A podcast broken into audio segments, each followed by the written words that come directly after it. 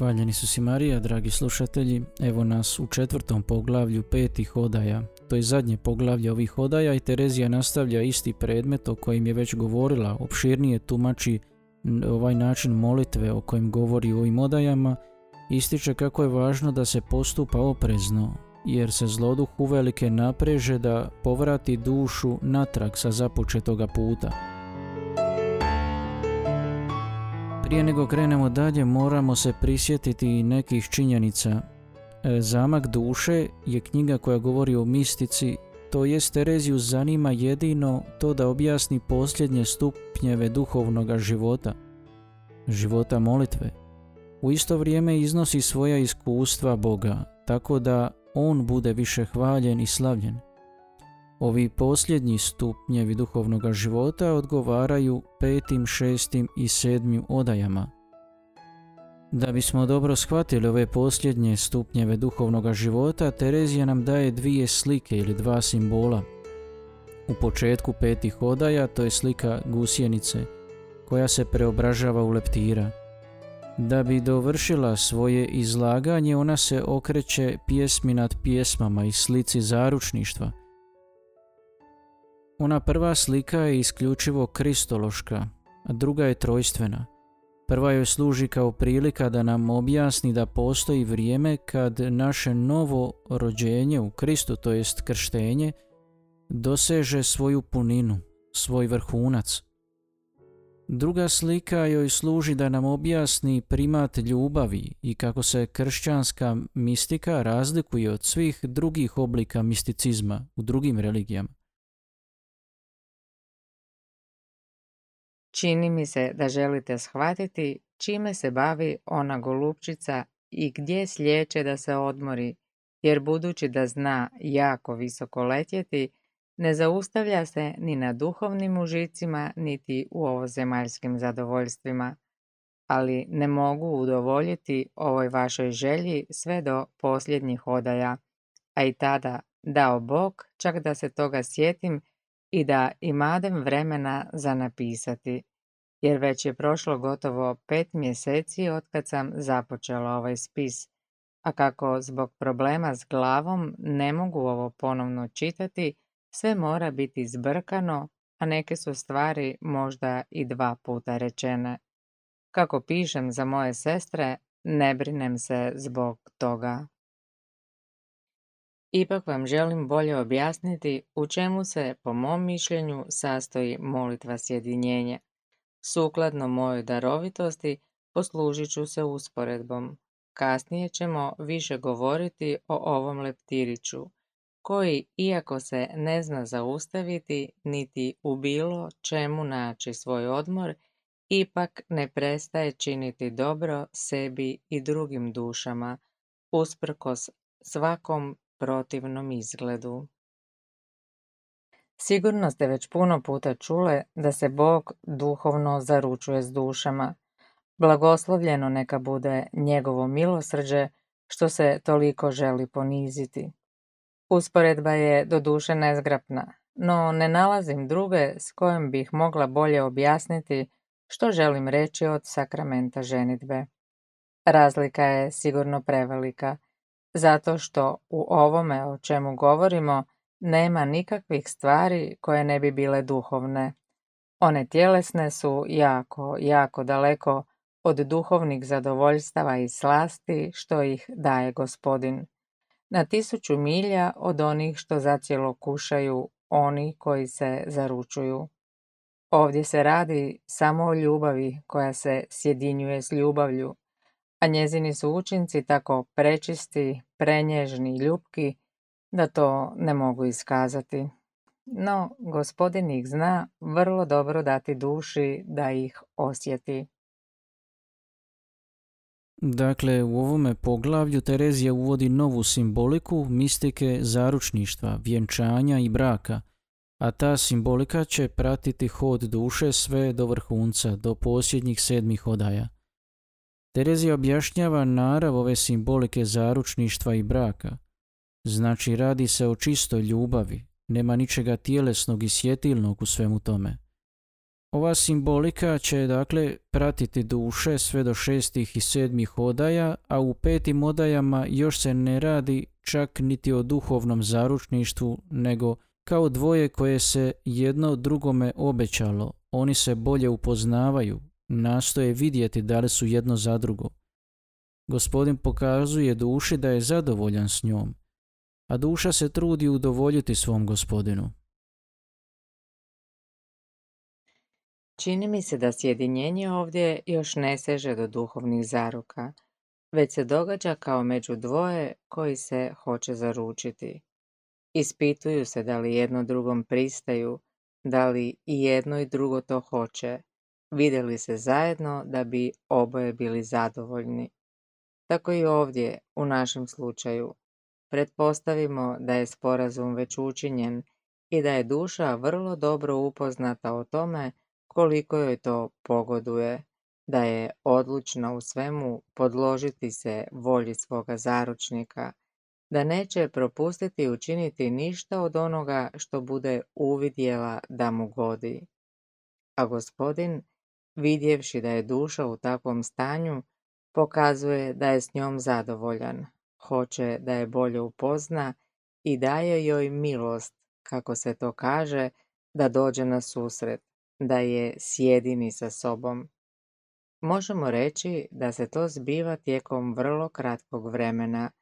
Nema tu više nikakva ugovora, nego samo jedan jako tajstven pogled kojim duša vidi tko je taj zaručnik koji će je uzeti. Tako dolazi do spoznanja koje uz pomoć čina sjetila i duševnih moći ne bi ni u tisuću godina nikako mogla spoznati. Ovim jednostavnim pogledom zaručnik, budući da je on onaj koji jest, čini dušu dostojnijom da mu priđe i pruži ruku, a duša ostaje tako zanesena ljubavlju da sa svoje strane čini sve što može kako bi se ostvarile duhovne zaruke. Ali ako bi se duša zanemarila i usmjerila svoju sklonost nečemu što ne bi bio on, gubi sve. A gubitak je toliko veći što su veće milosti koje je on za nju čuvao. Gubitak puno veći nego što se to može opisati. U vrijeme dok je ovo pisala, otac Ivan od Križa je imao nagovore sestrama u samostanu Svetog Josipa u Avili i vjerojatno su od njega sestre slušale ovoj zaručničkoj ljubavi i pjesmi nad pjesmama koje on jako volio. Možemo pretpostaviti da je i Terezija uzela ovaj simbol slušajući Ivana od Križa, koji je u tome slijedio tradiciju i Svetog Pavla, Origena, Grgura iz Nise, Svetog Bernarda i Rojzbruka. Svi su oni koristili ovu simboliku. No Terezija ovom starom simbolu, koji se već nalazi u tradiciji, daje svoj vlastiti štih, originalnost. Od biblijske pjesme ona se brzo prebacuje na stvarnost braka između muža i žene. Ona spominje i ondašnje običaje u Španjolskoj koji se tiču vjenčanja i braka. Dakle, postoje tri stadija koja odgovaraju petim, šestim i sedmim odajama. No kaže da se duhovne naslade koje Bog daje ne mogu ni usporediti s onim zemaljskima koje se kušaju u braku. Zato vas, kršćanske duše, koje je gospodin dovde doveo zbog njegove ljubavi, molim da se ne opuštate, već da izbjegavate prigode, jer u ovom stanju duša još nije tako jaka da bi se znala suočiti s njima, kao što je to nakon zaruka koje se događaju u sljedećoj odaji. Susret sa zaručnikom je ovdje samo u jednom ogledalu, a đavao sve čini kako bi se borio protiv duše i spriječio zaruke. Kasnije, kad već uvidi da duša posve pripada zaručniku, neće se toliko usuditi, jer se boji i zna iz iskustva, ako je neki puta napadne, da će on biti na velikom gubitku, a duša na velikom dobitku. Kažem vam, kćeri, Poznavala sam osobe koje su se već bile visoko popele i doprele do ovoga stupnja, ali đavao ih je velikom lukavošću i spretnošću ponovno uspio dobiti za sebe. Da to postigne, smatram da mora pokrenuti sav pakao, budući da je uvjeren da ako uništi samo jednu ovakvu dušu, da ih je uništio mnoštvo. Treba zahvaliti Gospodinu promatrajući mnoštvo duša koje Bog privlači k sebi samo preko jedne duše. Kolike su tisuće obratili mučenici, kolike jedna djevica kao sveta Uršula, a koliko ih je zloduh izgubio po svetom Dominiku, po svetom Franji i drugim osnivačima redova, a koliko ih gubi i sada po ocu Ignaciju koji je osnovao družbu. Svi su oni u istinu, kao što i čitamo u njihovim životopisima, primili od Boga ove i slične milosti, ali je isto tako istina da ako su došli do toga, da je to bilo samo zato što su se potrudili da svojom krivnjom ne izgube takve božanske zaruke. Ah, kćeri moje, Gospodin je pripravan i sada, kao i onda, udijeliti nam milost, a izgleda da je na određen način sada više željan da ih mi primimo, zato što ima manje nego li je to bilo prije onih koji su gorljivi za njegovu slavu.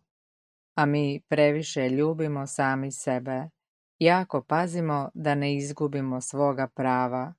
O kako se ljuto varamo! Neka nam se Gospodin smiluje, neka nas prosvijetli da po njegovom milosrđu ne padnemo u takvu tamu.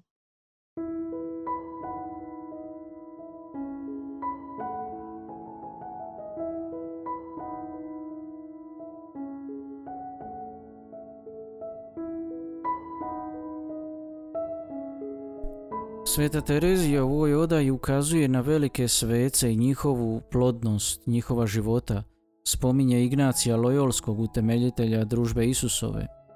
A vjerojatno iz druženja s ocima Isusovcima poznata joj je bila izreka svetog Ignacija o samosavladavanju za put duhovnog rasta, koja kaže: ne mjeri se napredak po licu, kretanjima, blagoj čudi ili ljubavi prema samoći, već po tome kako tko umije savladavati samoga sebe.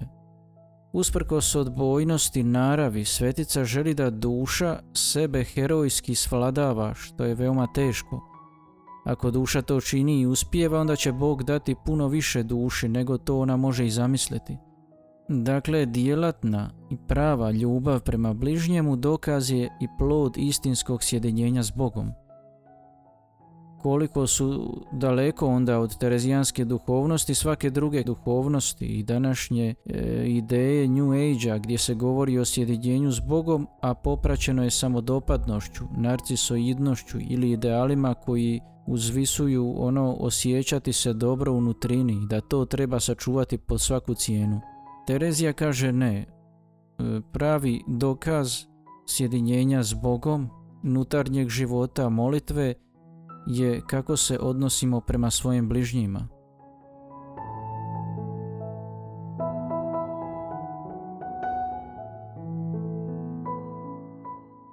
Mogle biste mi iznijeti dvije stvari, biti u nedoumici oko dvije poteškoće. Prvo, ako je duša tako sukladna s voljom Božjom, kako je rečeno, kako se može prevariti jer više ni u čem ne želi vršiti svoju volju?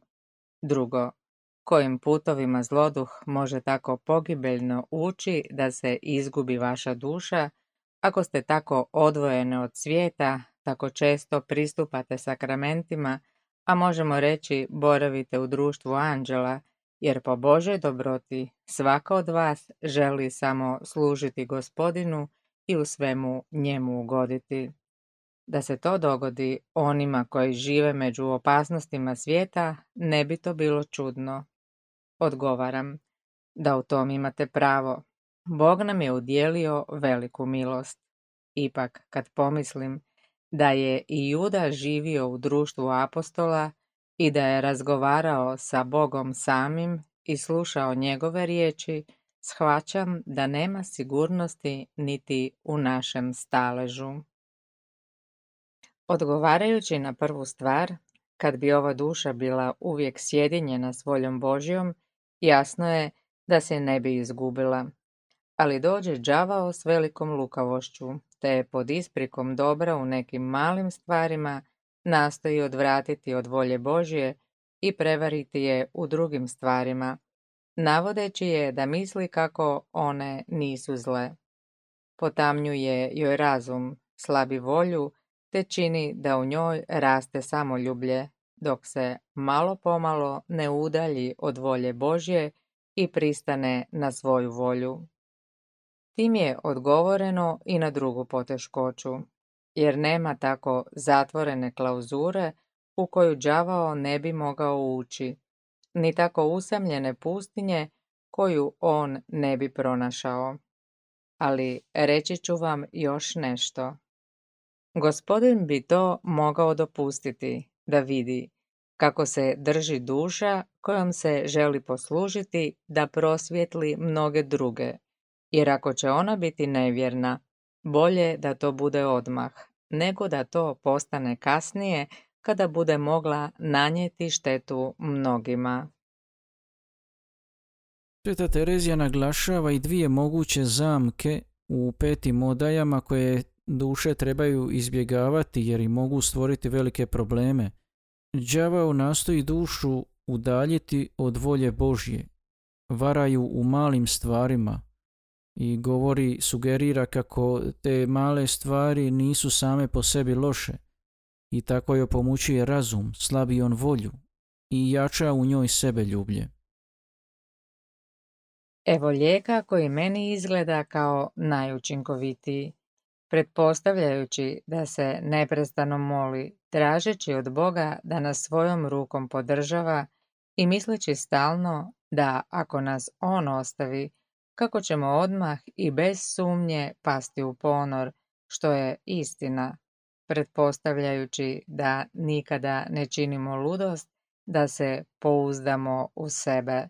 Trebamo nakon toga s posebnom pažnjom istražiti kako se vježbamo u krepostima, da li napredujemo ili nazadujemo u čemu, posebice u ljubavi prema bližnjima i u želji da budemo smatrane najmanjima, te kako obavljamo redovite stvari.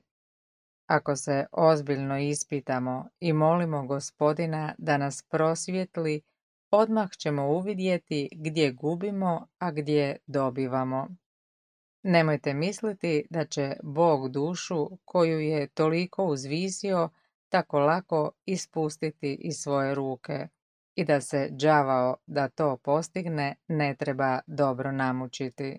Naprotiv, Bogu je tako žao zbog njenog gubitka, pa ne prestaje da je na mnogo načina iznutra opominje. Prema tome, opasnost kojoj je izložena neće joj moći biti sakrita. Napokon moramo nastojati uvijek napredovati. Ne napredujemo li, moramo se veoma bojati, jer bez sumnje đavao nas kani nekako napasti. Ne napredovati je jako loš znak, jer ljubav nikad nije besposlena. Nemoguće je da neka duša koja je dospjela do tih visina prestane napredovati. Duša koja teži biti zaručnicom samog Boga i već je dospjela do prvih drugovanja s njim, više se sigurno ne smije dati na spavanje.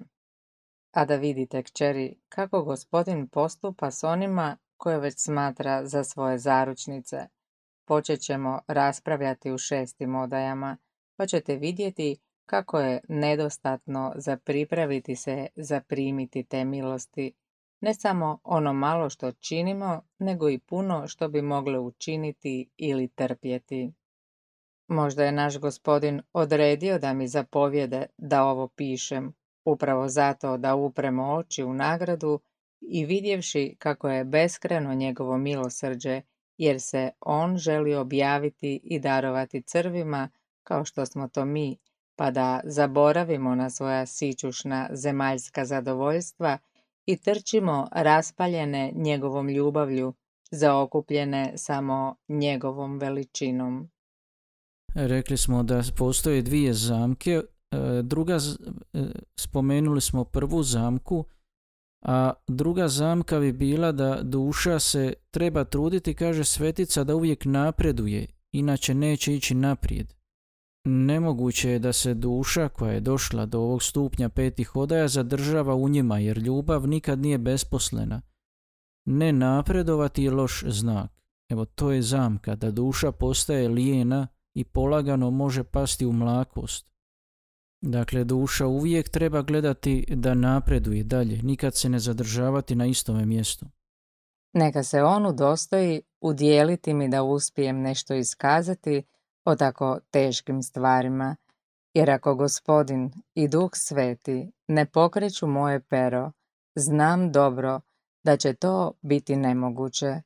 A ne bude li vama na korist ovaj spis, molim Gospodina da mi ne dopusti išta reći, jer Gospodin zna, a i koliko mogu sama sebe upoznati, da ne želim ništa drugo osim da se slavi njegovo ime, te da zadobijem da mi nastojimo služiti njemu, koji toliko nagrađuje već ovdje na zemlji, gdje nam njegove milosti daju spoznati nešto od onoga što će nam on dati jednoga dana na nebu, bez prekida, napora i opasnosti koje susrećemo u ovom olujnom moru. Jer kad ne bi bilo opasnosti da ćemo ga uvrijediti i izgubiti, bila bi nam velika utjeha moći živjeti i raditi sve do svršetka svijeta za slavu tako velikoga Boga, našega Gospodina i zaručnika. Neka se svidi njegovu veličanstvu da zavrijedimo barem u nečemu služiti mu, bez toliko nesavršenosti kojih uvijek imamo, čak u dobrim dijelima. Amen. U vrijeme kad je Terezija počela ponovno pisati, dok se nalazila u Avili, novi papinski nuci Filip Sega, koji nije bio naklonjen Tereziji i njenome dijelu, došao je u Madrid iz Sevilje. Nekoliko teških kleveta je bilo napisano protiv Terezije i njenih sestara, a otac Gracijan je pozvan na španjolski dvor. Terezija je trebala pisati kralju u obranu sebe i svojih sestara i drugi koji su bili uključeni u obnovu. U isto vrijeme sestre i samostana utjelovljenja su pokušale ponovno izabrati Tereziju za poglavaricu, no one koje su glasovale za nju bile su ekskomunicirane zbog toga. Tereziju je o tome izvijestio Ivan od Križa, koji je tada bio ispovjednik sestara u utjelovljenju. Ujedno su je mučile velike glavobolje, tako često da nije mogla napisati ni pismo, nego bi to učinila jedna od sestara, a ona bi joj diktirala. I kao vrhunac svega ovoga trebala se boriti da samostan Svetog Josepa u Avili stavi pod jurisdikciju reda, jer je još uvijek bio pod vlašću biskupa Don Alvara od Mendoze, kojeg su sestre jako voljele.